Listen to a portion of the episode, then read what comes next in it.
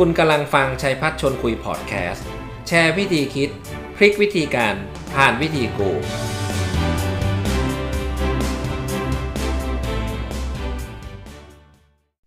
จากจัวหัวนะครับที่ผมได้โฆษณาประชาสัมพันธ์ไป เขาบอกว่าเมื่อความสำเร็จไม่ได้เดิมพันด้วยกลยุทธ์เท่านั้น แต่ว่าต้องเดิมพันด้วยคน ดังนั้นคนจึงเป็น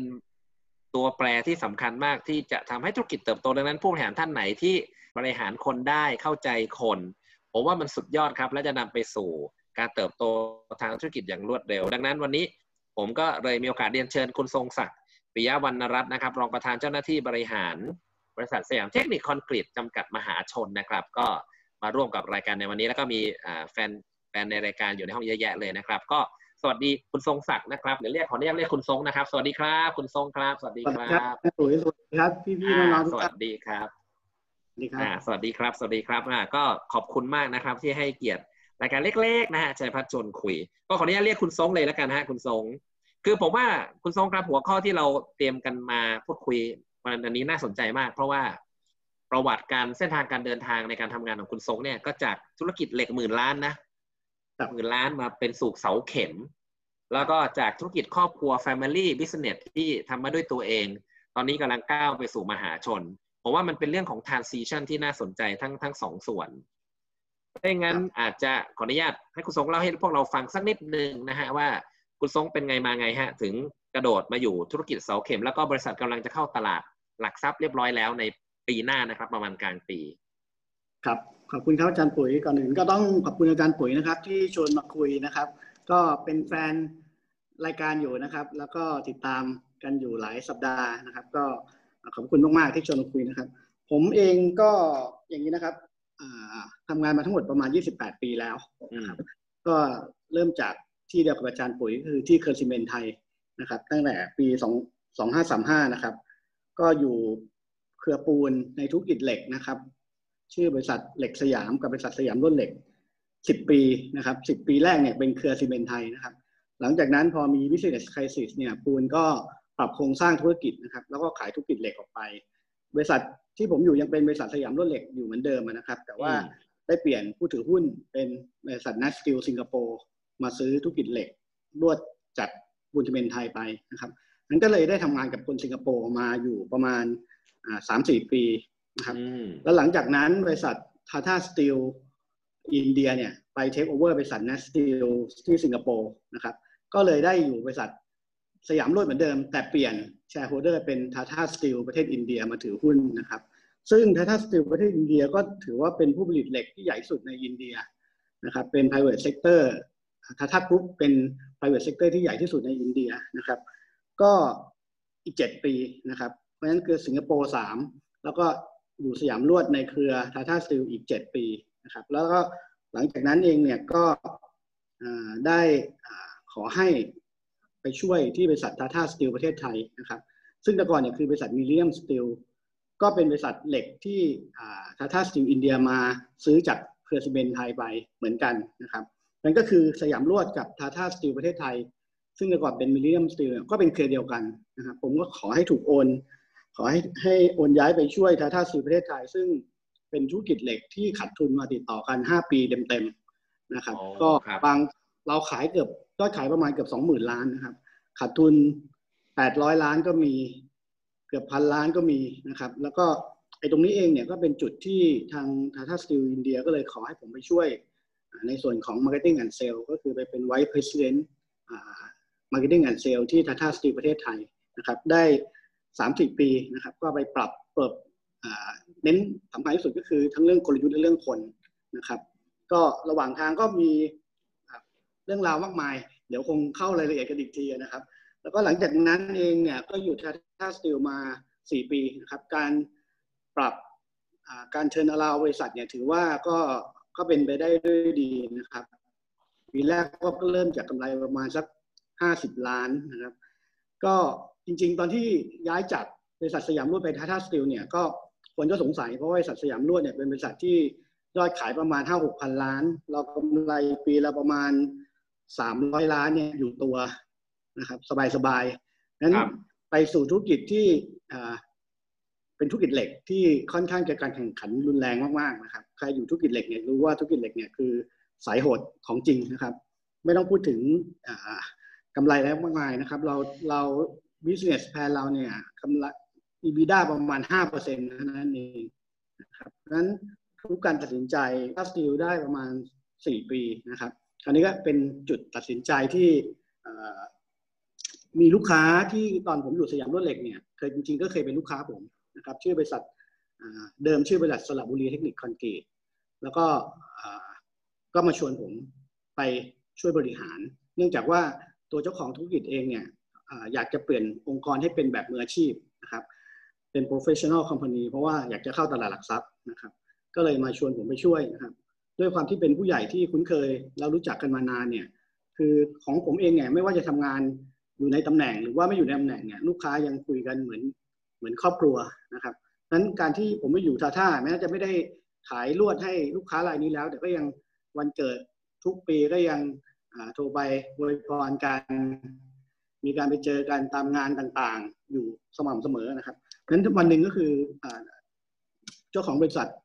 สลับบุรีเทคนิคคอนกรีตก็มาชวนผมไปช่วย หลังจากที่ผมเข้าไปก็เรื่องแรกเลยที่ทำก็คือ ขอเสนอเปลี่ยนชื่อบริษัทนะครับจากสลับบุรีเทคนิคคอนกรีตเป็นสยามเทคนิคคอนกรีตนะครับ เพราะว่าเรามีอยู่แปดโรงงานตอนผมเข้าไปนะครับ ทั่วประเทศนะครับ มีภาคเหนืออยู่สองโรงงานที่สุโขทัยลำพูนภาคอีสานอยู่สี่โรงงานที่บุรีรัมย์อุบลขอนแก่นโคราชครับแล้วก็มีที่ชลบุรีสระบุรีสองโรง เดิมที่เราชื่อสระบุรีเทคนิคคอนกรีตเนี่ยเพราะว่าโรงงานแรกอยู่ที่สระบุรีแต่ว่ามันชัดเจนว่าชื่อสระบุรีเทคนิคคอนกรีตมันไม่ represent กรุ๊ปเราเพราะเรามีตั้งแปดโรงงานทำผมเข้าไป แล้วก็เข้าไปเพิ่มหนึ่งโรงงานหนึ่งก็เป็นเก้าโรงงาน ตอนนี้เราก็มีอยู่เก้าโรงงานทั่วประเทศ แล้วก็ปรับตัวบริษัทเป็นชื่อเปลี่ยนเป็นสยามเทคนิคคอนกรีตครับก็ในปี5 2559 ที่ผมเข้าไปเลยก็เปลี่ยนชื่อบริษัทก่อนเสนอบอร์ดนะครับก็ได้รับความเห็นชอบจากบอร์ดก็เปลี่ยนเป็นบริษัทสยามเทคนิคคอนกรีตครับ อันนี้ก็เป็นประมาณประสบการณ์ที่ผ่านมาที่อะไรหลาย ๆ อย่างที่ทำมาครับเนาะก็เป็นประวัติก็เห็นเส้นทางเดินนะครับ จากที่ทำธุรกิจเหล็กลวดเหล็กมาเหล็กทาทาแล้วก็พี่ทรงมีความหลากหลายมากนะฮะในในเชิงของคนที่เป็นผู้บริหารตั้งแต่ SCG ก็คือไทยจ๋ามาที่สิงคโปร์ไปอินเดีย แล้วก็กลับมาที่ เป็นคนไทยที่เป็นโลเคอลด้วยซ้ำไปนะ ผมผมคิดว่าอันนี้คือเป็นความแบบ diversity มากๆ เลย ถ้างั้นผมผมขอถามนิดนึง วันนี้แน่นอนฮะเรามาคุยกันเรื่อง people เราคุยเรื่องคนหลักการทั้งหมดนะฮะที่ที่ทำมาเนี่ยในการบริหารที่บริหารคนคุณซงนะฮะให้ความสำคัญในเรื่องอะไรบ้างครับ คือต้องบอกอย่างนี้ก่อนว่า การจะทำธุรกิจให้สำเร็จสำหรับผมนะครับ ก็คือ ผมว่าเรื่องที่เป็นสุดยอดในการที่เราจะบริหารก็คือเรื่องคนนะครับ แน่นอนคนกับงานต้อง balance กันทำมาให้เขาเชื่อใจ แล้วทำมาให้เขาไว้ใจนะครับ เมื่อเราได้ใจคนแล้วเนี่ยก็ งานมันก็จะตามมา เราไม่สามารถบังคับคนให้ทำงานทั้งวันได้ เราไม่สามารถบอกเขาว่าเอ้ยเขาต้องรักงานนะเขาต้องนู่นต้องนี่ ถ้าใจเขาไม่ไม่มาเนี่ยทำยังไงมันก็ไม่ได้ คนที่เราเห็นว่านั่งอยู่กับโต๊ะทำเหมือนทำคอมอยู่หรือว่าอยู่หน้าทำยุ่งอะไรเงี้ย เราไม่มีทางรู้เลยว่าเขาทำงานอยู่จริง ๆ หรือเปล่า ถ้าเขาไม่มีใจเนี่ยเขาก็จะไม่ทำงาน แต่ถ้าเขามีใจแล้วเนี่ย มันทุกอย่างก็จะมานะครับเพราะฉะนั้นผมเองก็บอกทางทีมงานตลอดนะครับ คนที่เป็นหัวหน้างาน ผมก็ถามลูกน้องผมถามเพื่อนร่วมงาน ผมว่าเอ๊ะรู้หรือเปล่าว่าสิ่งที่ผู้ร่วมงานกับเรา หรือว่าลูกน้องเราต้องการจากเราเนี่ยมีอะไรบ้าง ทุกคนที่เริ่มเป็นหัวหน้าคน ทุกคนที่มีแววที่จะเริ่มได้รับการโปรโมทผมก็จะถามเขาว่าคุณรู้ไหมว่าพนักงานหรือหรือลูกน้องเนี่ยต้องการอะไรจากเรานะครับ ก็ก็จะถามเขา แล้วก็สุดท้ายก็จะบอกเขาว่า สิ่งที่คนต้องการจากเราหรือว่าลูกน้องต้องการจากเราเนี่ย มันมีอะไรบ้างนะครับ ผมก็บอกเขาว่าหนึ่งก็คือ trust ก็คือความเชื่อถือนะครับ เราต้องความเชื่อถือความไว้ใจนะครับ เราต้องไว้ใจเขา เราต้องทำให้เขาไว้ใจเรานะครับสองก็คือ care ก็คือความใส่ใจนะครับ ความใส่ใจเนี่ยต้องแสดงออกนะครับ คือเราจะบอกว่าเราแคร์คนโดยที่เราไม่แสดงออกเนี่ยเขาไม่รู้นะครับ เราแสดงออกยังไงนะครับ ทักทายจำชื่อเขาได้นะครับ แล้วก็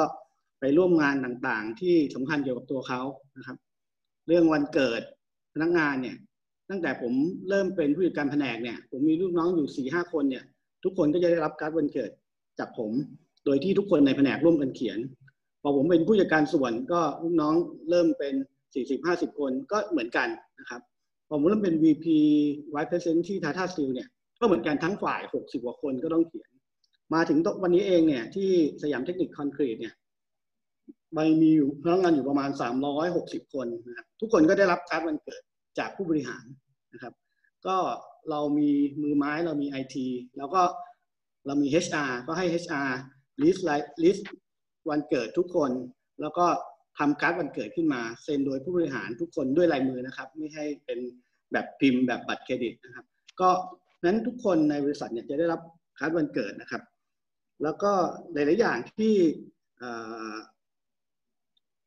เขาไม่เคยได้รับมาก่อนเนี่ยเขาก็รู้สึกว่าเอ้ยเขาได้รับความสำคัญนะครับนั้นข้อที่หนึ่งคือ trust นะครับข้อที่สองคือ care นะครับข้อที่สาม ครับข้อที่สามก็คือ fairness นะครับ ก็คือความยุติธรรมนะครับ คนต้องการความยุติธรรมจากหัวหน้านะครับบางทีเนี่ยเราประเมินผลงานพนักงานอย่างนี้สำคัญมากนะครับ ว่าประเมินคนเนี้ยยังเดินยิ้มออกมาอยู่เลยนะครับ ว่าได้เกรดดีได้โบนัสเท่านั้นเท่านี้พอเดินออกมาธรรมชาติพนักงานก็ต้องคุยกับเพื่อนอยู่แล้วพอไปคุยกับเพื่อนอีกคนหนึ่งอ้าวเฮ้ยคนนี้ทำงานไม่เห็นอย่างนั้นอย่างนี้เลยทำไมได้อย่างนี้ อันนี้ก็คือแสดงว่าเขาคิดว่าเราไม่แฟร์แล้ว นะครับเพราะฉะนั้นแฟเนี่ยเป็นเรื่องสำคัญ คือคนเราเนี่ยความยุติธรรมบางทีมันมันเป็นเรื่องที่รับไม่ได้ ถ้าไม่ได้ถ้ารู้สึกว่าไม่ได้ความยุติธรรม แค่รู้สึก แค่รู้สึกนะฮะอาจจะจริง ๆ ได้รับความยุติธรรมอยู่แล้ว แต่ว่าถ้าเขารู้สึกว่าเขาไม่ได้ความยุติธรรมเนี่ยเขาก็จะไม่โอเคนะครับข้อต่อไปคือเรื่อง hope ก็คือความหวังนะครับคนทำงานที่เป็นผู้ใต้บังคับบัญชาลูกน้องเราเนี่ยต้องการความหวังนะครับ ต้องมีเขาต้องอยู่อย่างมีความหวัง ความหวังคืออะไร บางคนก็คือ career path บางคนก็คือโบนัสเมื่อสิ้นปี บางคนก็คือการขึ้นเงินเดือนนะครับ ข้อถัดไปก็คือเรื่อง stability of mood นะครับ ก็คือความมั่นคงทางอารมณ์นะครับ ก็คือไม่ใช่ว่าเวลาจะเข้ามาคุยกับหัวหน้าทีเนี่ยต้องคอยส่องดูว่าอารมณ์ดีไหม วันนี้เป็นยังไงบ้างต้องไปถามเลขาว่าคุยกับพี่เขาได้ไหมเนี่ยวันนี้พี่เขาจะกัดเล้าเปล่าอะไรเงี้ยมันก็ไม่ได้นะครับ ก็คือความมั่นคงทางอารมณ์เนี่ยเป็นเรื่องสำคัญที่ เราจะต้องทำให้พนักงานสบายใจทุกครั้งที่คิดว่าจะมาคุยกับเราเนี่ยไม่ต้องคอยคิดว่าจะโดนเหวี่ยงโดนวีหรืออารมณ์เสียไหมนะครับ ข้อสุดท้ายคือต้องเป็นโลโมเดลนะครับ ก็ทั้งหมดที่พูดมาเนี่ยถ้าเกิดว่าเราไม่เป็นตัวอย่างที่ดีให้น้องๆได้เนี่ย เราบอกว่าว่าต้องมาทำงานให้ตรงเวลาแต่ว่าเรามาสายเนี่ยเขาก็จะรู้สึกว่าเอ้พี่ทำไม่ได้แล้วพี่จะมานั่นได้ยังไงครับ ถือว่า การประชุมเนี่ยเราบอกว่าต้องตรงเวลา แต่ว่าเรารอให้ทุกคนพร้อมแล้วเราค่อยไปเนี่ย มันก็ไม่ใช่ ถ้าเรานัดบ่ายสองก็คือบ่ายสองเราต้องไปอยู่หัวโต๊ะแล้วใครจะมาไม่มาเนี่ย เราต้องไปอยู่หัวโต๊ะแล้วคือเราไม่ใช่ว่าให้เลขามาบอกว่าพี่ครบแล้วบ่ายสองสิบห้ากว่าจะรวบรวมคนครบนั้นคนที่มาบ่ายสองเนี่ยก็รู้สึกว่าเฮ้ยเขามาเร็วทำไม ในเมื่อกว่าคนจะครบต้องบ่ายสองสิบห้าแล้วเราค่อยเริ่มประชุม แต่ไม่ใช่เราก็ต้องมาอยู่ที่ที่ประชุมเลย นัดบ่ายสองก็คือเราไปบ่ายสอง ใครมาก่อน อย่าไปหงุดหงิดกับคนที่มาก่อนนะครับคนมาก่อนก็ชวนเขาคุยเรื่องนู้นเรื่องนี้ แต่ว่าเมื่อไหร่ที่เราไปเร็วทุกครั้งเนี่ยพนักงานก็จะรู้ว่าเฮ้ยพี่เขาเอาจริงก็คือพี่เขามาจริง แล้วมันเป็นธรรมชาติของของพนักงานอยู่แล้วว่าเอ้ถ้าเราไปเขาจะไม่ไปได้เหรอใช่ไหมครับ ก็ประมาณนี้นั่นก็คือผมก็บอกบอกผู้บังคับบัญชาหรือบอกอคนที่เป็นลูกพี่คนนะครับ ว่าสิ่งที่น้องๆต้องการจากเราเนี่ย คือหนึ่งคือความเชื่อใจ trust นะครับ เรื่องเราต้อง care นะครับ เรื่อง fairness นะครับ เรื่อง hope เรื่องความมั่นคงทางอารมณ์ stability of mood นะครับ แล้วก็ต้องเป็น role model ให้เขาได้ครับ อันนี้ก็จะเป็นอันที่ผมคุยให้ฟังอยู่เรื่อยๆ ครับครับสุดยอดมากครับสุดยอดมากคุณทรงกำลังให้ให้มุมมองที่น่าสนใจมาก ผมชอบทุกข้อเลยนะฮะไม่ว่าจะเป็นเรื่อง trust ถ้าเรา trust ลูกน้อง ลูกน้องก็จะ trust เราถูกไหมฮะ เราก็ต้อง show care แน่นอนฮะก็เรียกว่ามีความแฟร์มีความหวัง ชอบเรื่องอารมณ์มากนะอารมณ์อ้าวถ้าอย่างนั้นผมถามนิดนึงฮะผมผมเชื่อว่าเราในฐานะผู้บริหารเราก็มีความเครียดมีความกดดัน แล้วก็การตัดสินใจอะไรก็เป็นต้องเร็วด้วยทันทันท่วงทีดังนั้นกำลังจะบอกว่า EQ เนี่ยจึงเป็นเรื่องสำคัญคุณทรงพูดง่ายนะฮะผมผมฟังแล้วผมรู้สึกเฮ้ยมันง่ายเหรอ ที่ไม่ต้องดูอารมณ์เจ้านายแต่จริงในความเป็นจริงมันยากนะที่จะควบคุม balance อารมณ์ ของเราเพราะมันก็มีเรื่องเยอะแยะปวดหัวไปหมด มีเทคนิคยังไงฮะ ที่ทำให้ลูกน้องรู้สึกว่าไม่ต้องดูทิศทางลมในการเข้ามาคุยกับคุณทรงจริงๆ คนเรามันก็ดูไม่ยากครับ คือหน้าเราเนี่ยเป็นตัวสื่อเป็นตัวบอกนะครับ หน้าเราควรจะต้องอย่างน้อยก็ยิ้มอยู่สม่ำเสมอนะครับ ไม่ใช่หน้านิ้วคิ้วขมวด จริง ๆ คนที่เป็นผู้นำหรือคนที่เป็นหัวหน้าเนี่ย เป็นเขาเรียกว่าเป็นพาหะที่จะสื่อให้องค์กรเป็นยังไงนะครับ ถ้าเราเดินเข้าไป เดินไปถึงด่าคนนู้นด่าคนนี้ อารมณ์เสีย เข้าไปในกลุ่มพนักงานทีทุกคนเงียบกริบเลย เพราะว่าเราไปด่าคนหนึ่งดัง ๆ ให้ทุกคนบรรยากาศในที่ทำงานมันเสียเนี่ย อันนั้นอะ มันเป็นชัดเลยว่าผู้นำคือพาหะที่จะเป็นตัวสื่อว่าเป็นไงนั้นตัวเราเองเนี่ยก็คือมันก็ต้องดูแลตัวเองอยู่ตลอดเวลา ดูหน้าตัวเองด้วยว่าเป็นยังไง ความเครียดในการทำงานเนี่ยทุกทุกคนมีอยู่แล้วแหละ แต่ว่าเราก็ต้องรู้ว่าลูกน้องเราก็เครียด เครียดกับงานแล้วยังต้องมาเครียดกับหัวหน้าอีกเหรออะไรเงี้ยมันก็ไม่ใช่ใช่ไหมคือมีหลาย ๆ เคสที่จริง ๆเขาบอกว่าคนจอยบริษัท แต่ว่าลาออกเนื่องจากหัวหน้า ใช่เพราะว่าตอนคนมาสมัครงานเนี่ยคนข้างในเป็นยังไง แต่คนรู้ว่าเขารู้ว่าบริษัทเราเป็นยังไงนะครับเพราะฉะนั้นคือเขาตัดสินใจแล้วที่เข้ามาสมัครงานเข้ามาสมัครแต่ แต่ว่าพอมาเจอบรรยากาศในการทำงานเจอหัวหน้างานที่ต้องเจอทุกวันเนี่ย อันเนี้ยสำคัญนั้นเพราะเหมือนคนหรือหลายคนก็เลยพูดว่า people join company but leave the boss นั่นคือมันมันสำคัญว่าไอ้คนที่ทำให้เราเสียสุขภาพจิตทุกวันเนี่ย เราคงอยู่ไม่ไหวอะ ไม่ว่าเงินเดือนจะดีแค่ไหนโบนัส ความมั่นคงจะแค่ไหน แต่ว่าคนเราก็มีขีดจำกัดของความอดทน เพราะฉะนั้นคือเราก็ต้อง พยายามทำไม่ให้ตัวเองเป็นอุปสรรคตัวนั้นที่จะทำให้เป็นการ drive ให้พนักงานไม่อยู่กับเรา คุณทรงใช้คำว่าพาหะนี่แหมผมฟังรักษาใจมากนะ เป็นพาหะเลยนะพาหะนี่ออก negative เล็กน้อยนะฮะพาหะนำโรคพาหะแต่ว่าผมชอบใช้ว่ามลพิษอะ toxic มันเป็น toxic บรรยากาศมัน toxic มากถ้าบรรยากาศมันแย่เอ๊มีคำแนะนำอะไรบ้างครับ ที่อยากจะให้กับเจ้าของกิจการ ให้กับผู้บริหารทีมนะในการสร้างทีมบ้าง จริงผมว่าเจ้าของกิจการทุกคนเนี่ยค่อนข้างจะเก่งอยู่แล้วนะครับ เพราะว่าถ้าไม่เก่งจริงเป็นเจ้าของกิจการไม่ได้นะครับ ก็ถือว่าทุกท่าน ผมว่าทุกท่านมีมีเหมือนกับว่ามีความเก่งในตัวอยู่แล้วนะครับ เพราะฉะนั้นคือแค่การบริหารคนจริงเบสิกมันก็คือเอาใจเขามาใส่ใจเรานะครับดูพ นักงานต้องการเราต้องการอะไรพนักงานก็ต้องการแบบนั้นนะครับพื้นฐานคนเนี่ยก็จริง ๆแล้วมีความเห็นแก่ตัวเป็นเบื้องต้นอยู่แล้วนะครับ แต่ว่าเราต้องกลับมาให้เร็วที่สุด อย่างเช่น ถ้าเราไปเดินตากแดดกับลูกน้อง ถ้าเรารู้สึกร้อน เราก็ต้องคิดว่าแป๊บเดียวเราต้องรู้สึกว่าเอ้ยลูกน้องเราก็ร้อน เวลาเราจะไปซื้อน้ำมากินเนี่ย เราก็รู้สึกว่าเอ้ยลูกน้องเราก็ต้องหิวเหมือนกัน นั่นก็คือให้ทุกคนนะครับ เพราะนั้นคือเบสิกเนี่ยมันก็เป็นประมาณแบบนี้นะครับ แล้วก็ถ้าอยากจะเหมือนกับแนะนำผมว่าเรื่องการฟังมากกว่านะครับ ก็คือเราพยายามฟังให้มากกว่าพูดนะครับ แล้วก็ฟังอย่างตั้งใจนะครับ ฟังให้ได้ยิน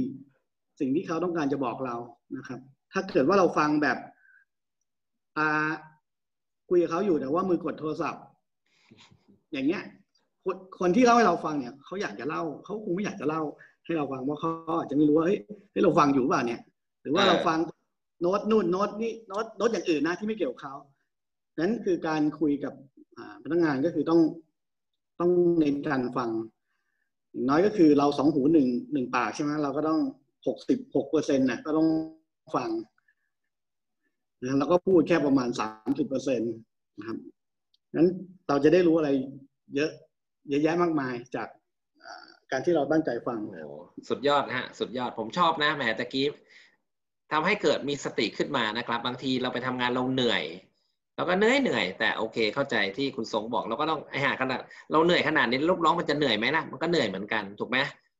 งานเยอะอ่ายุ่ง เราถ้าเรายุ่งลูกน้องก็ยุ่งก็คือเหมือนกันแหละ ใจเขาใจเรา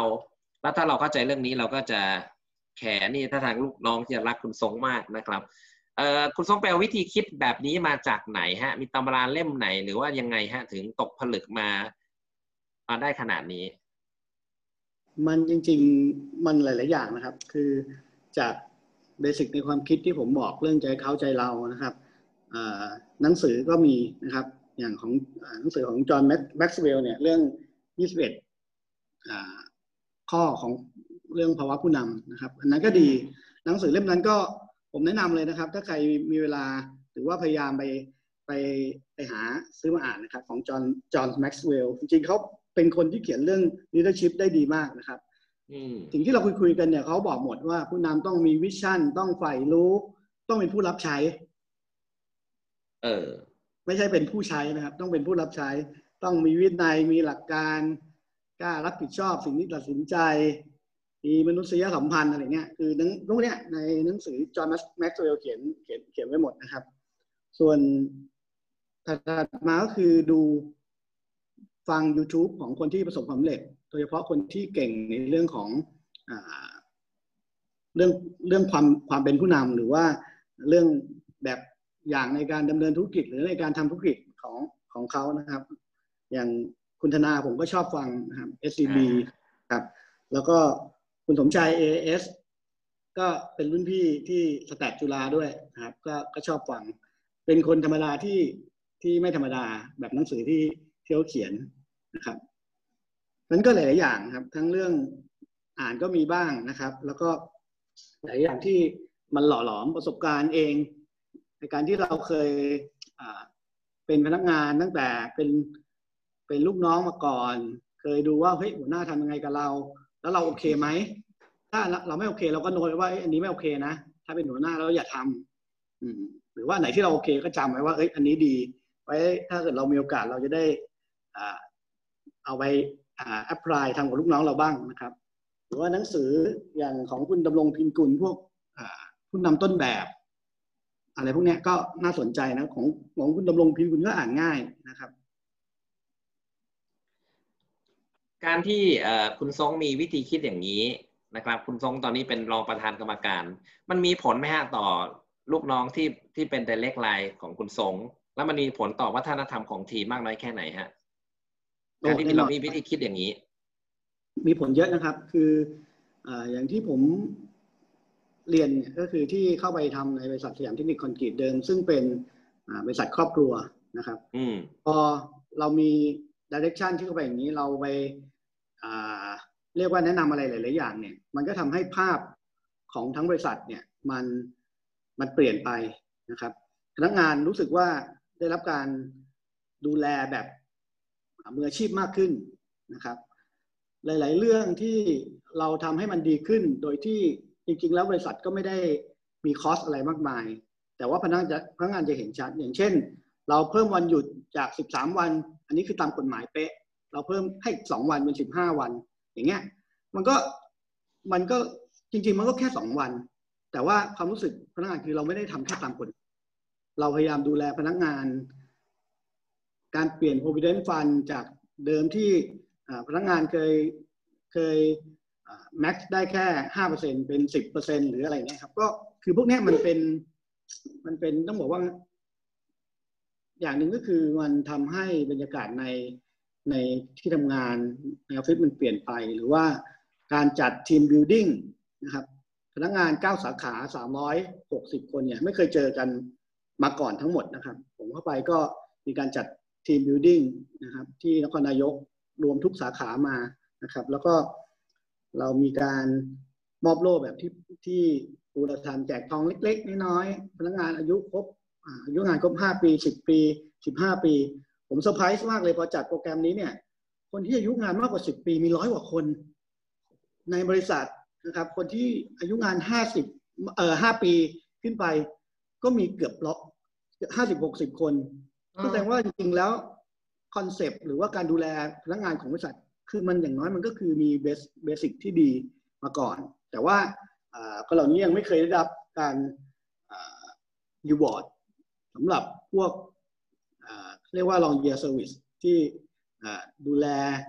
บริษัทมาเป็นเวลานานๆนะครับนั้นคือพวกนี้ก็เป็นอะไรที่มันทำให้บรรยากาศในบริษัทโดยรวมมันมันเปลี่ยนไป แล้วการที่อย่างที่ผมไปคุยกับผู้จัดการโรงงานนะครับ เรื่องสิ่งที่ลูกน้องต้องการจากเรา มันมีอะไรบ้าง มันก็เป็นตัวบอกเขาว่าเฮ้ยมันจะต้องเปลี่ยนนะ เราก็จะต้องเปลี่ยนด้วยนะเรามีการ เชิญอาจารย์นเรศมาสอนเรื่องภาวะผู้นำหรือแม้กระทั่งเคยเชิญอาจารย์ปุ๋ยไปสอนทีมขายของผมนะครับ ว่าแต่ก่อนมันไม่มีแต่ก่อนถ้าจะเรียกว่าการเรื่องการพัฒนาคนเนี่ยเราถือว่าเป็น on the job training เท่านั้นนะครับ แต่ว่าหลังจากที่เรา implement เรื่องพวกนี้พนักงานก็รู้สึกว่าเออบริษัทมีความเปลี่ยนแปลงอย่างชัดเจน มีการพัฒนาพนักงาน มีการสอนเรื่องเทคนิคการขายเทคนิคการเจรจาต่อรองนะครับ มีการ เอาวิทยากรที่เปลี่ยนไปด้วยประสบการณ์อาจารย์ปุ๋ยอาจารย์ป๋อไปสอนอะไรเงี้ยนะครับ ก็มันก็ทำให้เขารู้สึกได้ถึงความเปลี่ยนแปลงเออคุณทรงครับ ผมแซวหน่อยได้ไหมฮะตกลงงานงานของคุณทรงนี่เป็น HR Director หรือเป็นงานของเป็นรองประธานกรรมการกันแน่ฮะอ้าวจริง ๆแล้ว คนที่เป็น HR จริงเนี่ย line line manager นะครับ เป็น HR ที่ดี ถ้า line manager คนไหนที่บอกว่าเฮ้ยเรื่องคนเป็นหน้าที่ของ HR เนี่ย ไม่ใช่แล้วแต่ว่าเขาเข้าใจผิด ถ้าลูกน้องคุณเองคุณไปบอกให้คนอื่นดูแล หรือไปบอกให้ HR ดูแลเนี่ย HR ก็ดูได้ส่วนหนึ่ง ดูได้ระดับหนึ่งในส่วนของกฎกติกาของบริษัท ที่เป็นกติกาโดยรวมนะครับ แต่ว่าคนที่เป็นไลน์แมเนเจอร์เนี่ย เจอทุกวันทำงานกับเขาทุกวัน รู้สารทุกสุขดิบเขารู้เหตุการณ์ที่เกิดขึ้นกับเขา อันนี้จริงๆแล้วคือ HR ที่แท้จริงนะครับ ผมทำงานทุกที่เนี่ย อย่างตอนอยู่สยามรวดเนี่ย ผมเป็นผู้การส่วนการตลาด แต่ว่า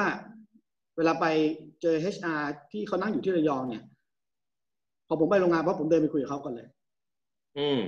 เออพนักงานพนักงานอะไรเป็นยังไงบ้าง มีใครมี feedback มีอะไรไหม แล้วก็อยากให้ทาง line manager ช่วยอะไรไหมนะครับ หรือว่าตอนผมอยู่ Tata Steel หรือว่าสยามรถก็เหมือนกัน ก็คือ คนที่ผมออกไปด้วยนอกจากออกไปหาลูกค้าแล้ว ก็คือ HR นี่แหละ ไปเยี่ยมตอนพนักงานไม่สบายคือไม่ใช่เราปล่อยให้ HR ไปนะครับพนักงานป่วย ก็ต้องการเห็นผู้บริหารที่เป็นผู้บริหารที่ทำงานกับเขาอะ ไม่ใช่ให้ HR ไปเหมือนกับตามระเบียบของบริษัท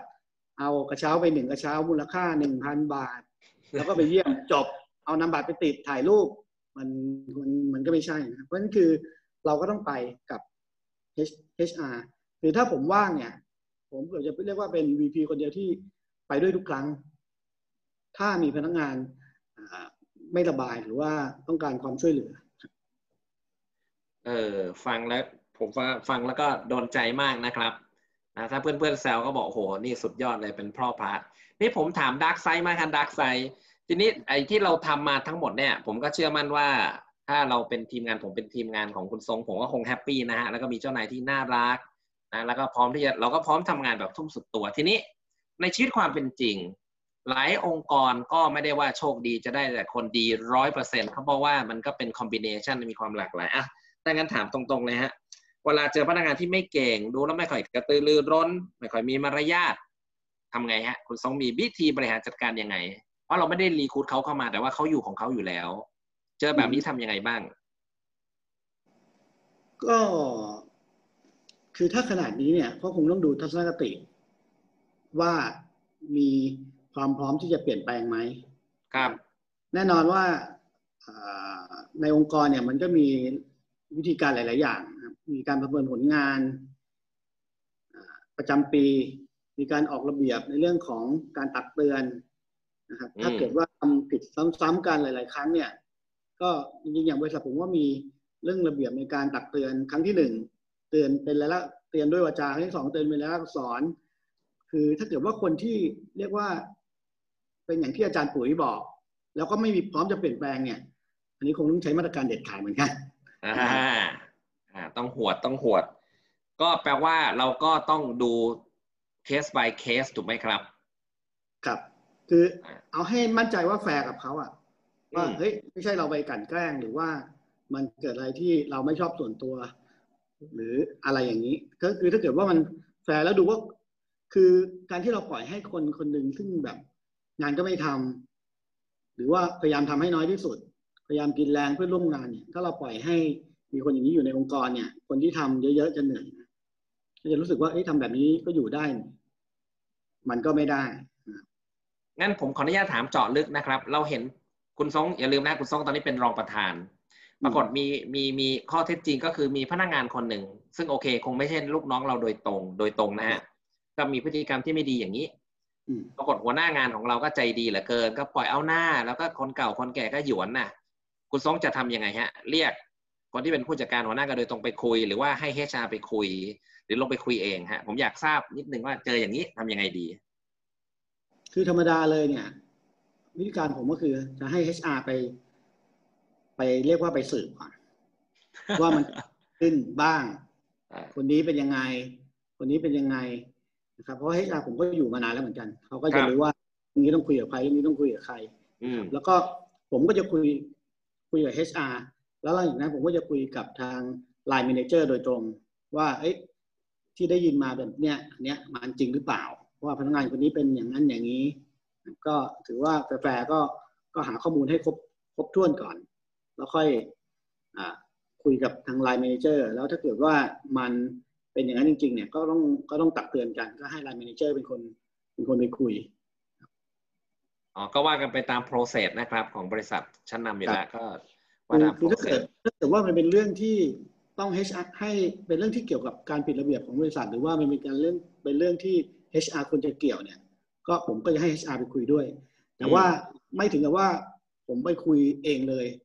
ยกเว้นว่ามันเป็นเคสที่เฮ้ยเคสนี้ต้องไปฟังด้วยตัวเองเลยว่ามันมันเป็นมายังไง ถ้าเกิดว่ายิ่งจะต้องเป็นมาตรการรุนแรงเนี่ย ก็ต้องอย่างน้อยคือผมจริงๆผมดู ผมอ่าน exit อินเทอร์วิวทุกใบนะครับ ผมดูเองหมด ว่าทุกพนักงานที่ออกเพราะอะไร มันมี exit interview paper อยู่ว่าบุคคลหรือว่า line manager ต้องต้องต้องสัมภาษณ์มานะครับแล้วทุกใบผมเอามาดูว่าเฮ้ยพนักงานก็จะมีติ๊กว่าเรื่องเงินเดือน เป็นยังไงเรื่องความก้าวหน้าในงานเป็นยังไง แล้วก็จะมี open space ว่าเขียนเลยว่าคุณว่าไง มันก็มีนะครับ คนที่แบบได้เขียนเขียนเขียนมาผมโทรไปคุยเลย ก็มีว่าเฮ้ยมันใช่ไหมอย่างนั้นอย่างนี้ไหมอย่างเงี้ยนั้นคือตัว คือสเกลผมก็ยังถือว่าผมยังพอดูแลได้ว่าสามร้อยกว่าคนเนี่ยturnover มันไม่ถึงกับลำบากมากที่ผมจะอ่านให้ครบทุกใบเพราะนั้นคือ ผมก็บอกทาง HR ว่าเฮ้ย exit interview ผมมาดูผมจะดูทุกใบ ว่าว่ามันเกิดอะไรขึ้นโอ้สุดสุดยอดนะฮะ นี่เรากำลังฟังผู้บริหารนะที่เป็นรองประธานที่มีความชำนาญด้าน sales marketing นะครับ ย้ำอีกทีนะฮะ ไม่ใช่ HR Director ที่เราเป็นรองประธานนะครับ แล้วก็ฟังนี่สุดยอดตะกี้โอเคมีมีสองประเด็นนะครับ คุณทรงจาก Facebook ที่แชทเข้ามาอ่าขอบคุณคุณก๊อฟนะที่อธิบายนิดหนึ่งอาทิตย์ประเด็นที่หนึ่งตะกี้มีคนถามมาว่าอ่าคุณทรงเข้าไปบริษัทใหม่ไปเปลี่ยนวัฒนธรรมองค์กรด้วยไหมครับอ่าอันนี้ประเด็นที่หนึ่งประเด็นที่สองเขาว่าชื่นชมนะครับอุ้ยดีจังเลยค่ะหนูเข้าโรงพยาบาลเจ้านายไม่เห็นมาเยี่ยมเลยอ่าสร้างมาตรฐานใหม่นะฮะโอเคอันนี้ขอประเด็นแรกก่อนฮะว่าไอตัว culture เนี่ย คุณทรงเข้าไปบริหารจัดการยังไงบ้างหรือเปล่า ก็ต้องทำนะครับ เพราะมันเป็นเรื่องสำคัญ แต่เพียงแต่ว่าต้องบอกว่าที่บริษัทใหม่ที่ผมเข้าไปตอนนี้ผมอยู่มาสี่ปีแล้วนะครับ ก็ถือว่า culture ที่เป็นวัฒนธรรมองค์กรของของบริษัทเนี่ย ใช้คำว่าทุกคนคือคุณค่าทุกสินค้าคือคุณภาพนะครับ คำนี้เป็นคำส่วนหนึ่งที่ผมตัดสินใจเข้าร่วมงานกับบริษัทด้วยนะ นอกจากพี่เจ้าของบริษัทที่เขามาชวนแล้วเนี่ยพอหลังจากเขามาชวนเนี่ย เราก็ศึกษาข้อมูลบริษัทมากขึ้น ไม่ได้ถึงกับรับปากทันทีนะครับครับ ก็ศึกษาข้อมูลบริษัทว่าเอ้บริษัทนั่นดูเว็บไซต์บริษัทเป็นยังไง แล้วคำนี้คือคำที่ชอบก็คือทุกคนคือคุณค่า ทุกสินค้าคือคุณภาพ มันค่อนข้างตรงกับใจเรานะครับ แต่ว่า สิ่งที่ต้องเข้าไปทำเนี่ยก็คือทำให้มันเห็นภาพนั้นจริง ๆทำให้คำนี้มันเกิดขึ้นจริงว่าทุกคนคือคุณค่าทำให้พนักงานเห็นว่า เออ เราคือคุณค่าจริง ทุกสินค้าคือคุณภาพเนี่ย อันนี้ก็อีกอันหนึ่งที่ที่ผมเข้าไปแล้วบอกผู้การโรงงานเลยว่าเสาเข็มที่เราผลิต คานสะพานที่เราผลิต ต้องสแตมป์คำว่า QC pass ก็คือคุณต้องดูทุกต้นว่ามันผ่านจริง ๆ ถึงจะกล้าประทับคำนี้นะครับ ส่วนทุกคนคือคุณค่าเนี่ยก็ชัดเจนว่าก็ส่วนใหญ่ก็เป็นเรื่องที่เราคุยคุยกันมาเนี่ย ก็เป็นเรื่องเกี่ยวกับคนซะส่วนใหญ่นะครับนั้นเองเนี่ย ตัววัฒนธรรมองค์กรเนี่ย มันเป็นตัว drive ที่สำคัญที่ทำให้ทุกคนเห็นภาพว่าองค์กรเราจะเป็นยังไง แล้วผู้บริหารก็มีหน้าที่สำคัญในการที่จะทำให้วัฒนธรรมองค์กรเนี้ยมันมันมันเกิดขึ้นจริงๆในอย่างวัฒนธรรมองค์กรที่สำคัญ ที่สุดอีกอย่างหนึ่งก็คือเรื่องการทำงานเป็นทีมนะครับ ซึ่งเป็นอันที่ผมเน้นมากนะครับการทำงานเป็นทีมครั้งแรกที่ผมมาบริษัทนี้ไงสิ่งแรกที่ทำก็คือ ผมขอไปเยี่ยมโรงงานทั้งแปดโรงงานเก้าโรงงาน ทุกจังหวัดนะครับ ไปเอง ไปเรียกก็คือเชิญพนักงานทั้งหมดประชุม แล้วก็ให้ HR list ชื่อคนมาทั้งหมดว่าโรงงานนี้มีใครบ้างถือไป แล้วก็ไปถามว่านี่ใครนี่ใครนี่ใครคนไหนคนไหนคนไหนปุ๊บปุ๊บปุ๊บ แล้วก็ไปคุยกับเขาตั้งแต่ตั้งแต่เดือนแรกที่เข้าไปเลย เดือนแรกที่เข้าไปก็คือศึกษาบริษัทตะเวนไปแต่ละโรงงานนะครับ เรื่องตัวเนื้องานเนี่ย ยังแทบจะเรียกว่าก็ศึกษาไปพร้อมๆกันนะครับ แต่ก็ให้ทาง HR จัดสเกดูเลยว่าผมจะไปโรงงาน นัดพนักงานนัดทางผู้บริหารที่เป็นฝ่ายโรงงานไว้นะครับ แล้วก็ผมไปทุกโรงไปทุกโรงงานนะครับ ประมาณเกือบเดือนกว่าๆถึงจะเวียนครบเก้าโรงงาน อืมอ๋อโอเค เข้าใจฮะ อันนี้คือสิ่งที่ที่เราเราทำแล้วก็ทำให้เราเอ่อก็เรียกว่าเกิดเป็นเป็นทัชพอยต์นะที่สำคัญแล้วทุกคนก็รู้สึกน่าจะประทับใจแล้วรู้จักกันมากยิ่งขึ้น อะไรคือความ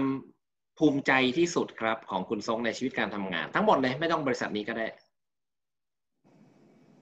คือ จริง ๆ แล้วมันเป็นความสำเร็จร่วมกันระหว่างเรื่องงานกับเรื่องคนนะครับ เรื่องงานเนี่ยก็คือ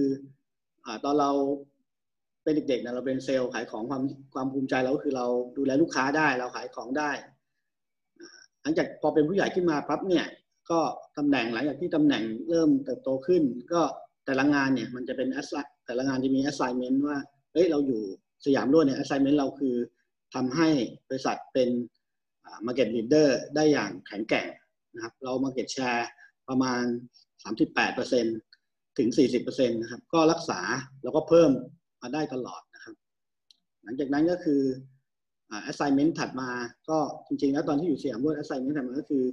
หลังจากบริษัทโตเต็มที่แล้วเนี่ยก็ต้องไปหาธุรกิจใหม่อื่นนะครับอันนั้นผมว่าไป joint venture กับบริษัทญี่ปุ่น สร้างบริษัทอีกบริษัทหนึ่งขึ้นมา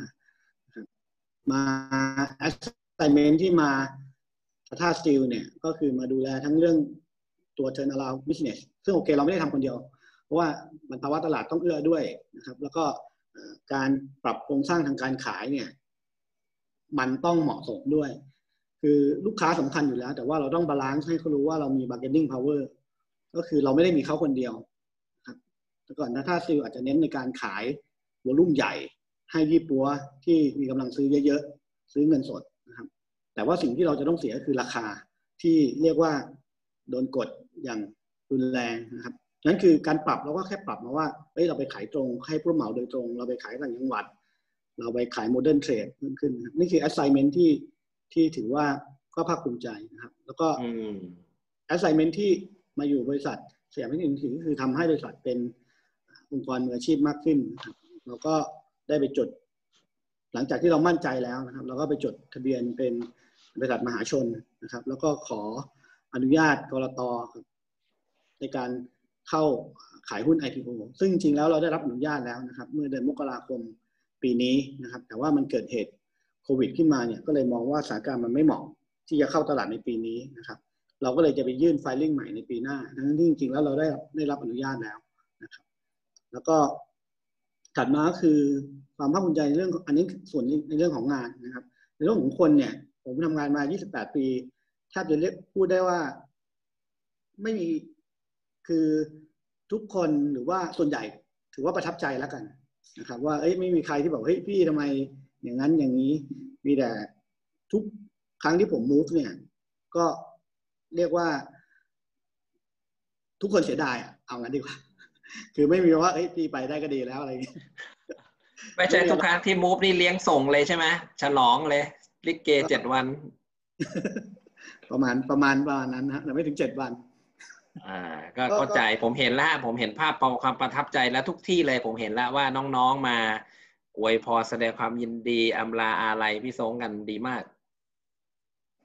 ครับแล้วก็เป็นเป็นความความภาคภาคภูมิใจนะครับ ความภาคภูมิใจ เอ๊ะผมถามเรื่องธุรกิจนิดหนึ่งเอ่อเราทำเสาเข็มมาเนี่ยอ่า key success factor ของเสาเข็มคือเนื่องจาก ผมว่าความความมันในการสัมภาษณ์ของคุณทรงก็คือ ผมรู้สึกว่าของคุณนี่เป็นบริษัทที่เป็นวิศวกรรม เป็นช่างเป็นเสาเข็มมันเป็นอะไรที่แบบเป็น labor อะครับเป็นเสาเข็มเป็นอะไรที่ engineering ซึ่งถ้ามิติของการมองคือบริษัทที่ทำ engineering พวกนี้บางทีไม่ค่อย care เรื่องคนสักเท่าไหร่ เพราะว่ามันเป็นอุตสาหกรรมหนัก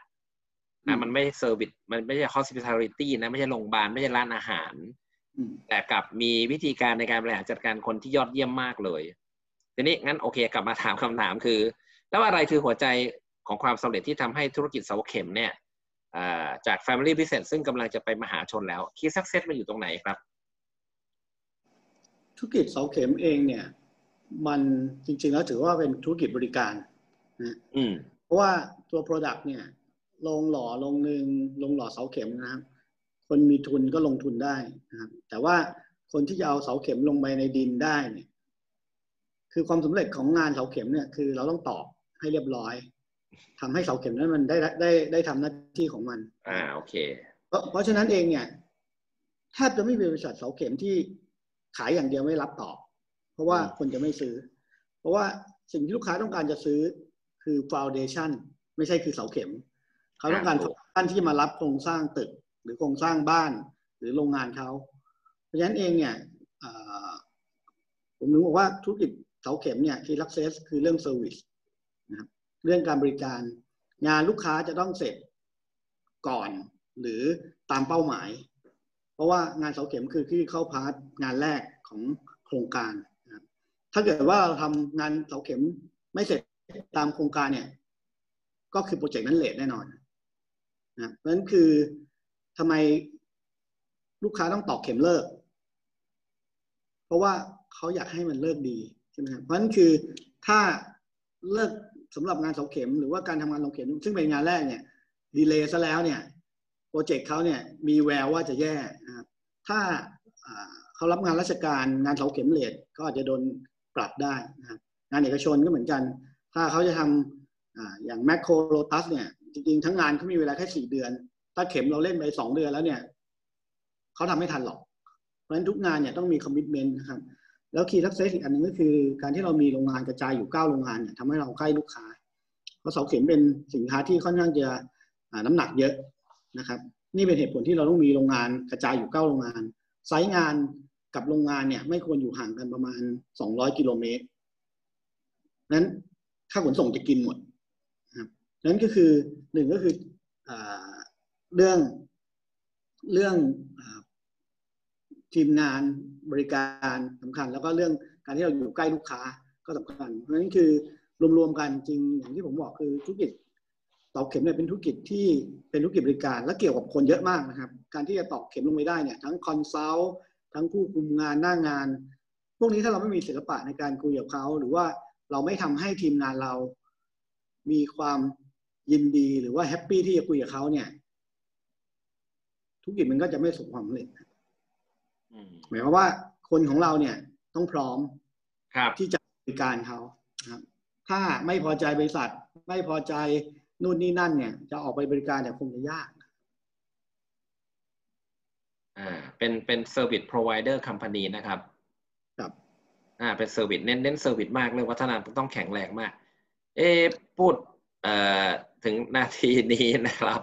โอเคโอเคอ่ามีคำถามเข้ามานิดหนึ่งมีมีลูกค้าถามมานะเอ่อลูกค้าส่วนใหญ่เป็นภาครัฐหรือเอกชนสัดส่วนเท่าไหร่ ลูกค้าส่วนใหญ่เนี่ยเอ่อเอาตัวงานก่อน ตัวงานที่เป็น owner เนี่ยส่วนใหญ่เป็นภาครัฐอืมแต่ว่าเราไม่ได้รับตรงจากภาครัฐ ภาครัฐ อย่างเช่น งานผมยกตัวอย่างแล้วกัน อย่างเช่นงานมอเตอร์เวย์บางปะอินโคราชเนี่ยเขาก็จะประมูลมี 40 สัญญา คนที่จะไปประมูลเนี่ย ก็คือผู้รับเหมาหลัก อย่างเช่นบริษัทช.การช่างอิตาเลียนไทยก็ไปประมูลได้มา ของเราก็จะเป็น subcontractor ที่ไปขายอิตาเลียนไทยไปขายช.การช่างไปขายคริสเตียนีนะครับเป็น sub งานเสาเข็มหรืองานคานสะพานนะครับอีกต่อหนึ่งนะครับ ส่วนใหญ่เรารับงานราชการที่เป็น sub แบบนี้เนี่ยประมาณ 80%นะครับที่เราประมูลตรงก็คือการไฟฟ้าส่วนภูมิภาคเสาไฟฟ้าที่ทุกคนเห็นตามท้องถนนเนี่ยอันนั้นเป็น product ของเรานะครับ ก็ปีหนึ่งเราก็ supply เสาไฟฟ้าให้การไฟฟ้าส่วนภูมิภาคสองสามร้อยล้านเหมือนกันนะครับ อันนี้เป็นการ bid ตรงกับทางการไฟฟ้า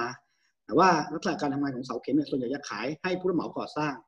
แล้วผู้รับเหมาก่อสร้างเนี่ยเป็นคนไปรับงานกับทางภาครัฐ หรือรับงานกับเอกชนเองอืมชัดเจนครับชัดเจนเอ่อมีแฟนรายการ Facebook แชทเข้ามานะครับแหมชอบมากชัดเจนตรงประเด็นอ่าทุกคนคือคุณค่าทุกสินค้ากับต้องเลยนะ ต้องคุณภาพใช่ไหม ทุกคนคือคุณค่าทุกสินค้าคือคุณภาพ อ่าสกินคือคือคุณภาพเจ๋งมากๆอะผมสัมภาษณ์คุณ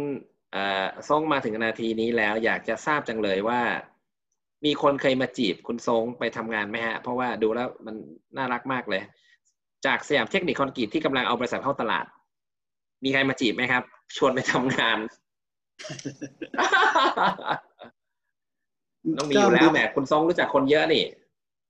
จริง ๆ มีตั้งแต่ตอนที่ผมออกจากทาทาสตีลแล้วแหละครับ ครับก็จริงๆอันนี้ต้องถือว่าอย่างที่ที่อาจารย์ปุ๋ยถามว่าความภูมิใจในการทำงานคืออะไร คือจริง ๆ แล้วเนี่ยอีกส่วนหนึ่งก็คือ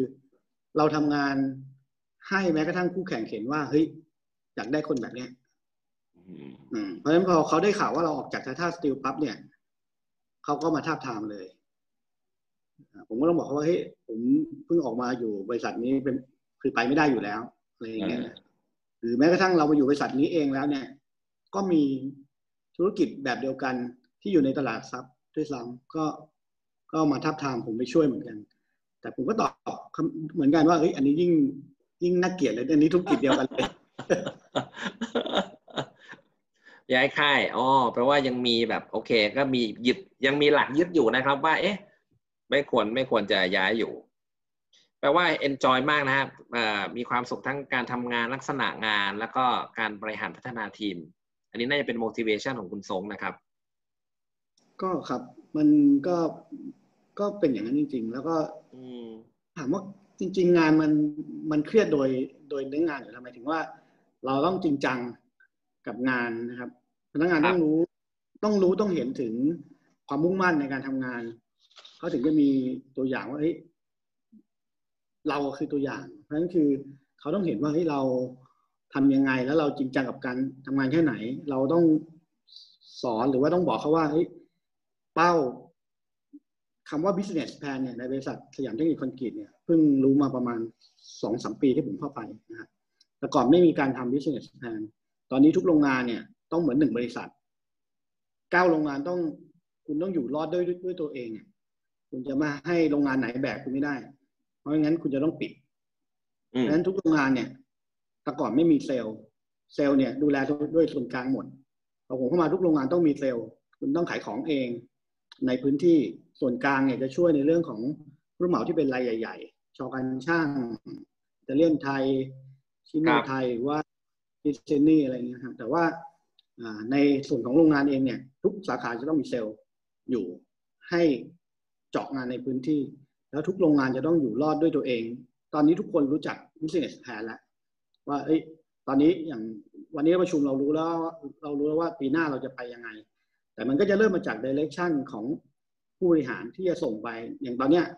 วันนี้เราก็รีลิสไว้แล้วว่า direction ปีหน้าบริษัทมองยังไง แล้วภายในสัปดาห์หน้าเนี่ย หรือภายในเดือนพฤศจิกาเนี่ย business plan ของปีปีหน้าต้องเสร็จ พื่อการโรงงานทุกโรงงานจะเป็นหัวเรือนในการทำ business plan โดยฝ่ายขายประจำโรงงานกับฝ่ายขายที่ออฟฟิศใหญ่เนี่ยก็โคกัน บอกผู้จัดการว่าผู้จัดการโรงงานไม่ได้มีหน้าที่ผลิตอย่างเดียวนะครับผู้จัดการโรงงานมีหน้าที่ดูทั้งโรงงานว่าโรงงานคุณจะรอดหรือจะกำไรด้วยอะไร แล้วก็ทุกคนรู้จักการคอมมิตเป้าแล้วครับเป้าไม่ได้ตั้งไว้เฉยๆได้หรือไม่ได้ก็ได้ ทุกคนรู้แล้วว่า ถ้าคุณได้เป้าจะเกิดอะไรขึ้น ถ้าคุณไม่ได้เป้าจะเกิดอะไรขึ้นนะครับการประเมินผลงานชัดเจนแทบจะเรียกว่าเขารู้ผลงานตัวเองเลย เพราะมีการพรีเซนต์ทุกเดือน ว่าเดือนนี้ขายได้เท่าไหร่ ขายได้ไม่ได้เพราะอะไรนะครับในไลน์กรุ๊ปทุกงานทุกโปรเจกต์ที่เราขายได้จะมีการตั้งไลน์กรุ๊ปขึ้นมา ผู้บริหารตั้งแต่เจ้านายผมก็คือ CEO อยู่ในไลน์กรุ๊ปทุกกรุ๊ปผมอยู่ในไลน์กรุ๊ปทุกกรุ๊ปนะครับโครงการที่รับลูกค้าแล้วเนี่ยต้องรายงานทุกวันว่า เสาตอกไว้ได้กี่ต้น วางแผนไว้กี่ต้น โครงการจะจบวันไหน จบได้ตามแผนหรือเปล่า ต้องประเมินตลอด ถ้าไม่ได้จะต้องทํำยังไง ผลิตให้เร็วขึ้นเรามีทั้งเก้าโรงงาน โรงงานนี้ไม่ทันให้อีกโรงงานหนึ่งช่วย หรือว่าปั้นจันไอตัวที่เป็นตัวตอกเข็มไม่พอก็ต้องเพิ่มเข้าไป คือสุดท้ายพองานที่รับจากลูกค้าแล้วเนี่ยจะต้องเสร็จ ให้ทันกำหนดนะคอสเราจะเพิ่มไม่เป็นไร แต่ว่าห้ามเสียชื่อนะ สุดยอด เอ๊ผมถามนิดนึงนะฮะตะกี้ว่าจะแซวคุณทรงละพูดเหมือนง่ายเนาะอ้าหัวหน้าโรงงานมา พวกคุณจะผลิตอย่างเดียวไม่ได้ คุณต้องเขียน action plan ด้วย คุณต้อง present คุณต้องรู้ว่าอะไรอยู่ที่ไหนยังไงบ้าง พูดแล้วง่ายครับ คุณทรงถึงเวลาผมเชื่อว่าหลายคนโดยเฉพาะยิ่งผู้จัดการโรงงานอาจจะเริ่มตั้งคำถาม ผมใช้คำว่า resistant to change หรือว่าต่อต้านการเปลี่ยนแปลง มีประเด็นเหล่านี้บ้างไหมครับ ว่าเอ๊ะทำไมผมจะต้องเขียน ผมเป็นผลิตอย่างเดียวทำไมผมต้องขายทำไม เพราะมันคือเชนตลอดเวลานะถ้าที่ฟังมา แล้วก็จริงๆการเชียร์นี้ดีนะครับ ในมุมมองของคนนอกผมเชื่อว่าดี แต่ผมอยากว่าไอ้ไอเราอะเชียร์มวยอะเราว่าดี แต่คนที่เป็นนักนักนักมวยอาจจะไม่แฮปปี้ก็ได้แชร์ให้ฟังหน่อยฮะเรื่องนี้เป็นยังไงบ้าง ก็จริงมันธรรมดาครับ การเปลี่ยนแปลงมันต้องมีคนรู้สึกว่าเฮ้ยทำไมต้องทำนู่นทำไมต้องทำนี่เฮ้ยทำไมต้องทำแผนเออ เออ อะไรกันเยอะแยะ นั้นมันอยู่ที่การสื่อสาร อยู่ที่การทำความเข้าใจกับเขาว่าสิ่งที่เขาทำเนี่ย มันเพื่ออะไรนะครับงั้นไอการที่บริษัทจะเข้าตลาดหลักทรัพย์ หรือการที่ทำให้บริษัทเป็นมืออาชีพเนี่ย พนักงานส่วนใหญ่ จะต้องพนักงานส่วนใหญ่หรือพนักงานทุกคนจะต้องรู้ว่า แล้วเขาจะได้อะไร อืมอย่างเช่น ผู้จัดการโรงงานหรือว่าพนักงานในโรงงานเนี่ยเขาจะต้องรู้ว่าถ้าโรงงานเขาประสบความสำเร็จเนี่ย สิ่งที่เขาจะได้คืออะไรนะครับ เราก็จะมีเรื่อง reward ชัดเจนว่า ถ้าโรงงานทำได้เป้าจะเกิดอะไรขึ้น ไม่ได้เป้าจะเกิดอะไรขึ้น มันจะไม่มีทุกอย่างยุติเท่าเทียมกันหมดคือ คือต้องบอกอย่างนี้ว่า ความยุติธรรมเนี่ยไม่ใช่ความเท่ากันนะฮะอ่าถูกความยุติธรรมก็คือคนที่ทำดีต้องได้ดี โรงงานที่ทำดีต้องได้ดี โรงงานที่ทุ่มเท ต้องได้โบนัสเยอะกว่า โรงงานที่ไม่โอเค ยกเว้นว่า มันจะมีสองส่วนที่เราวัดก็คือ result กับ effort นะครับ result เนี่ยมันชัดอยู่แล้ว เรื่องยอดขายเรื่องกำไร เรื่องผลผลิต ความเสียหาย ว่ากี่เปอร์เซ็นต์ งานล่าช้าเท่าไหร่ แล้วก็เรื่องของ effort ว่า effort ถ้าเกิดว่าเราเห็นว่าเขาทำเต็มที่แล้วจริง ๆ เนี่ย โดยที่ทำหนึ่งสองสามสี่ซึ่งเราคุยกันทุกเดือน ในส่วนของการประเมินรายเดือนนะครับ ว่างงานนี้ผลิตได้กี่คิวยอดขายกี่ได้กี่ล้านบาทนะครับ ในรายกรุ๊ปเราเห็นอยู่แล้วว่าโรงงานผลิตทันไม่ทัน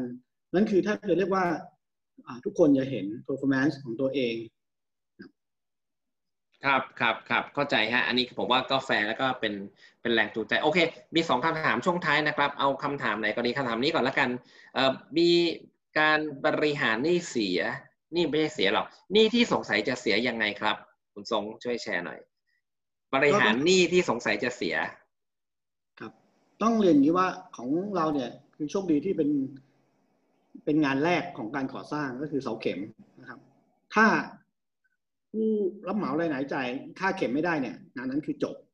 อย่างอื่นคุณไม่ได้นะครับ แต่ว่าโอเคเรามีขั้นตอนการวิเคราะห์เรื่องอเครดิตของลูกค้าอยู่แล้ว โดยลูกค้าใหม่เราก็จะมีอ่า performance ย้อนหลังสามปีห้าปีดูทุนจดเบียน วิเคราะห์โดยฝ่ายสินเชื่อว่าเกรดลูกค้าได้เกรดอะไร เราจะปล่อยด้วยเงื่อนไขไหนนะครับ อันนี้คือสกรีนเบื้องต้นว่าปกติเสาเข็มจะต้องมีถ้าลูกค้าที่เราไม่เคยขายเลย แล้วไม่ใช่ลูกค้าที่เหมือนกับว่าถ้าเป็นลูกค้าผลักดันคือเราอยากขายเนี่ยเราไปเรื่องมากเขาไม่ได้นะแต่โดยโดยปกติเนี่ยดีตรงเงื่อนไขของธุรกิจเราเข็มส่วนใหญ่จะมีมัดจำยี่สิบเปอร์เซ็นที่เหลือวางบินทุกสิบห้าวันหรือสามสิบวัน เครดิตสามสิบวันอะไรเงี้ยนะฮะก็ก็ขั้นแรกคือสกรีน ขั้นสองก็คือติดตามนะครับ งานเข็มเนี่ยเราวางบินทุกสิบห้าวัน ถ้าสิบห้าวันตอกไม่ได้เนี่ยเก็บตังค์ไม่ได้เนี่ยอีกสิบห้าวันเนี่ย อันนี้เราต้องคุยกับลูกค้าแล้วว่าเราจะเราถ้าจะให้เราทำต่อเนี่ยของเก่าก็ต้องจ่ายนั่นเองคือมันบริหารด้วยตัวเองว่าเอ้ยถ้าเกิดว่าตอนเนี้ยคือไม่ให้คือทุกคนตอนนี้มันสัมพันธ์กันหมดนะครับคือทุกหน่วยงานสัมพันธ์กันหมดว่า ถ้า ลูกค้ามีปัญหาในด้านการการชำระเงินเนี่ยหน้างานจะรู้ทันที โดยฝ่ายสินเชื่อว่าเอ้ยครับลูกค้าอะไรมีปัญหาคุณส่งคุณถ้าคุณจะทำงานต่อ คุณต้องขอผู้บริหารนะว่าเอ้ยมีเหตุผลอะไรที่จะทำงานต่อ ถ้าเกิดว่าเขาไม่จ่ายตังค์เราอืมหรือเช็ค ถ้ามีเช็คคืนเนี่ย ถือว่าเป็น alarm เลย ทุกคนจะต้องรู้มีเรามีไลน์กรุ๊ปเซตเลยว่าเช็คคืนทุกใบต้องรายงานในไลน์กรุ๊ปเพราะฉะนั้นคือมันจะไม่มีหลุดหรือหลุดมันก็จะไม่เยอะ เพราะว่าอ่า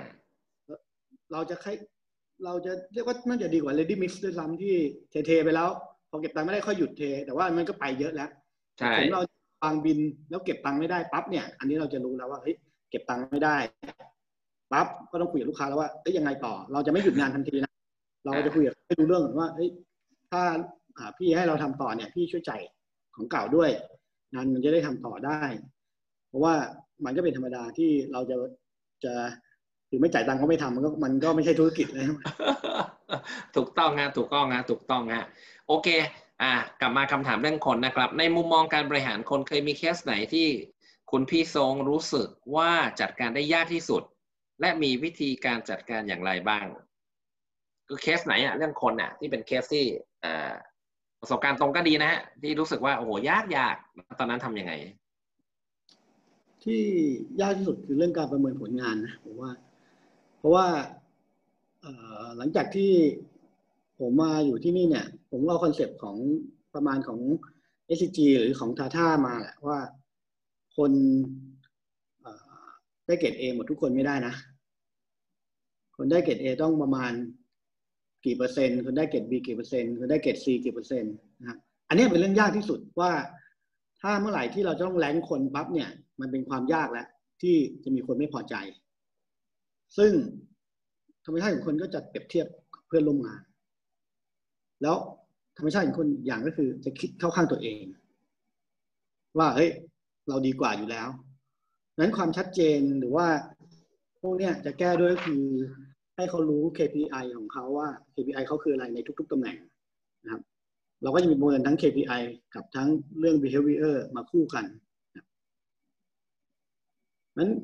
การประเมินผลงานเนี่ยต้องบอกว่า เป็นเรื่องที่ลำบากใจที่สุด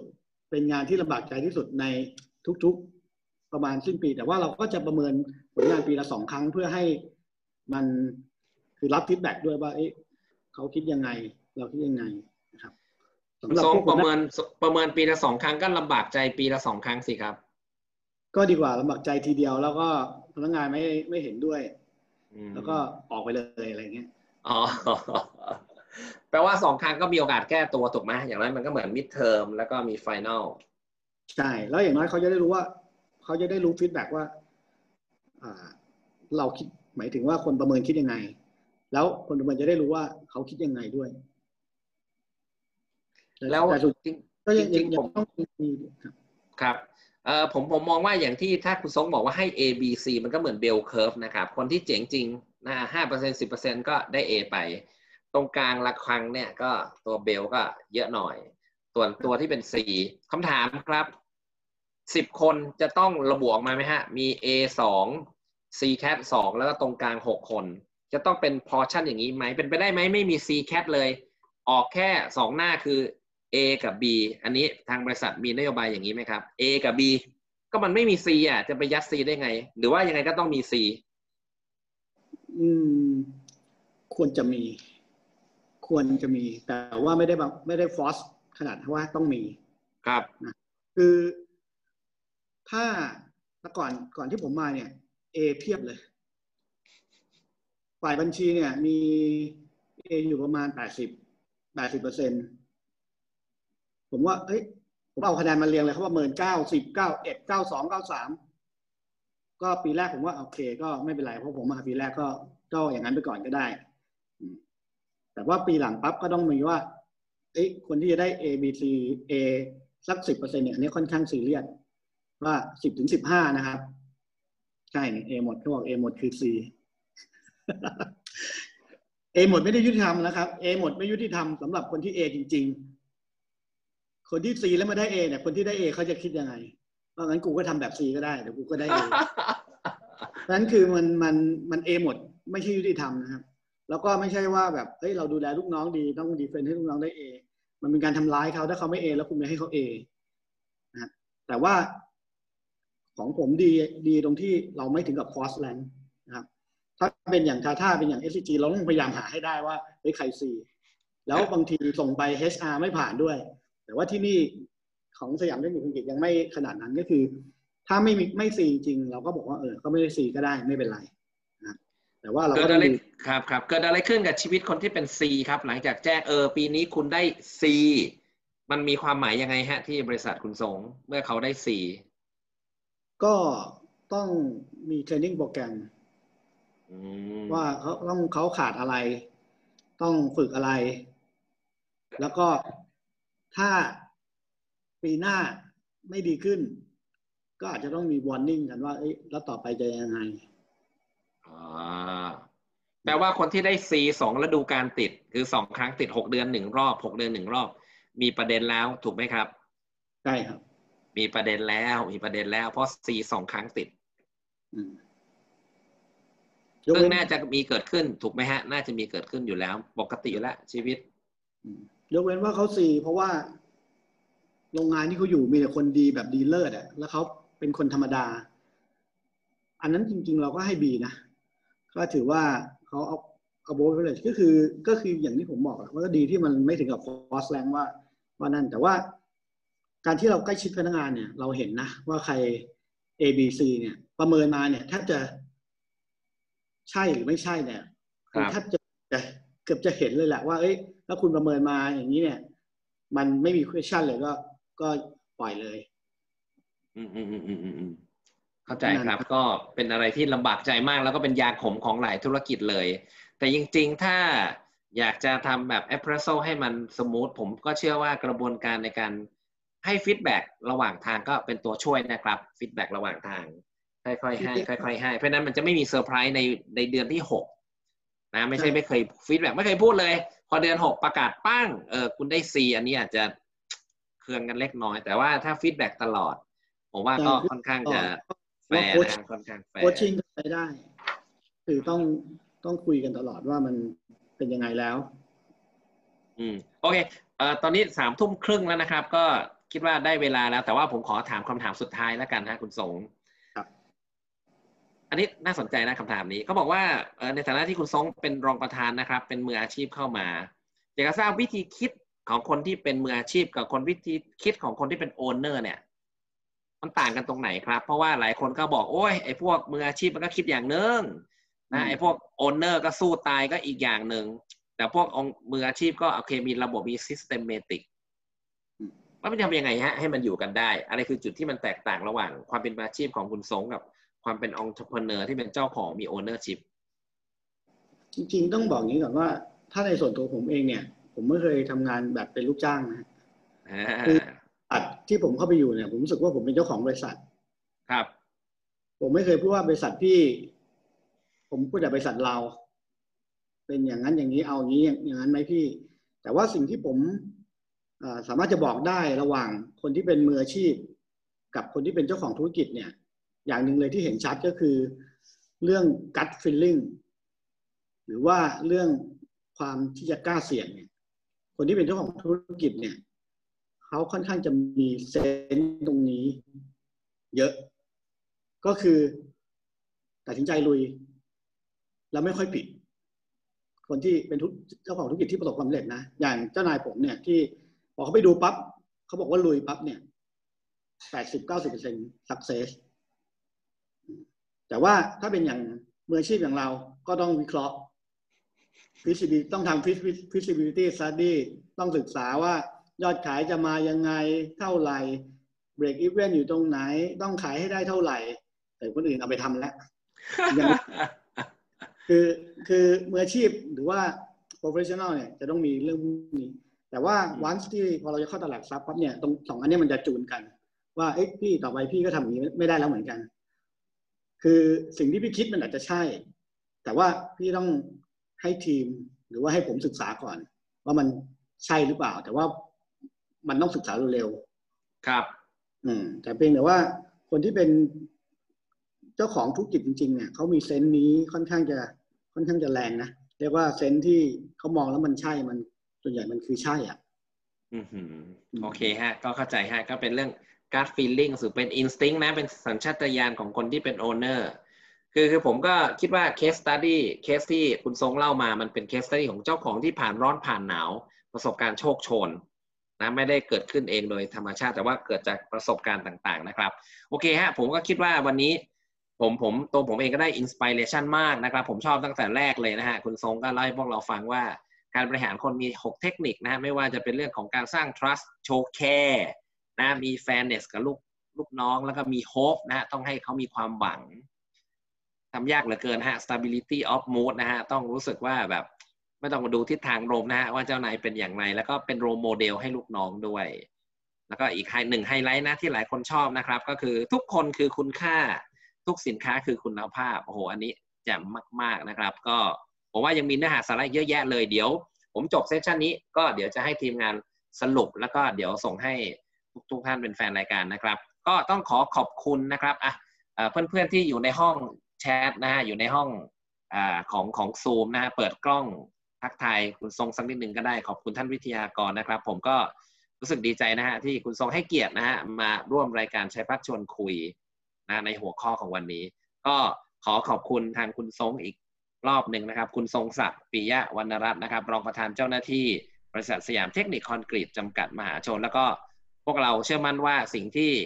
คุณทรงให้มาเนี่ยผมว่าเป็นของขวัญที่ดีนะฮะแล้วเดี๋ยวเราจะได้เอากลับไปใช้กับลูกน้องนะครับ เวลาเราร้อนเอ๊ะลูกน้องเขาร้อนไหมแหมชอบมาก เวลาเราหิวให้หิวข้าว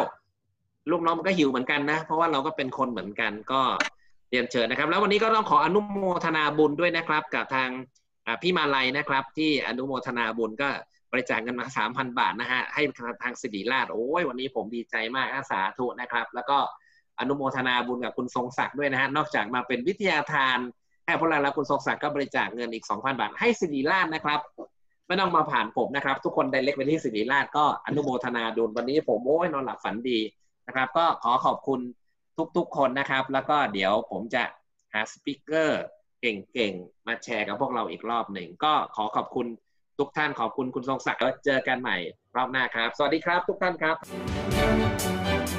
คุณกำลังฟังชัยพัฒชนคุยพอดแคสต์ แชร์วิธีคิด พลิกวิธีการผ่านวิธีกู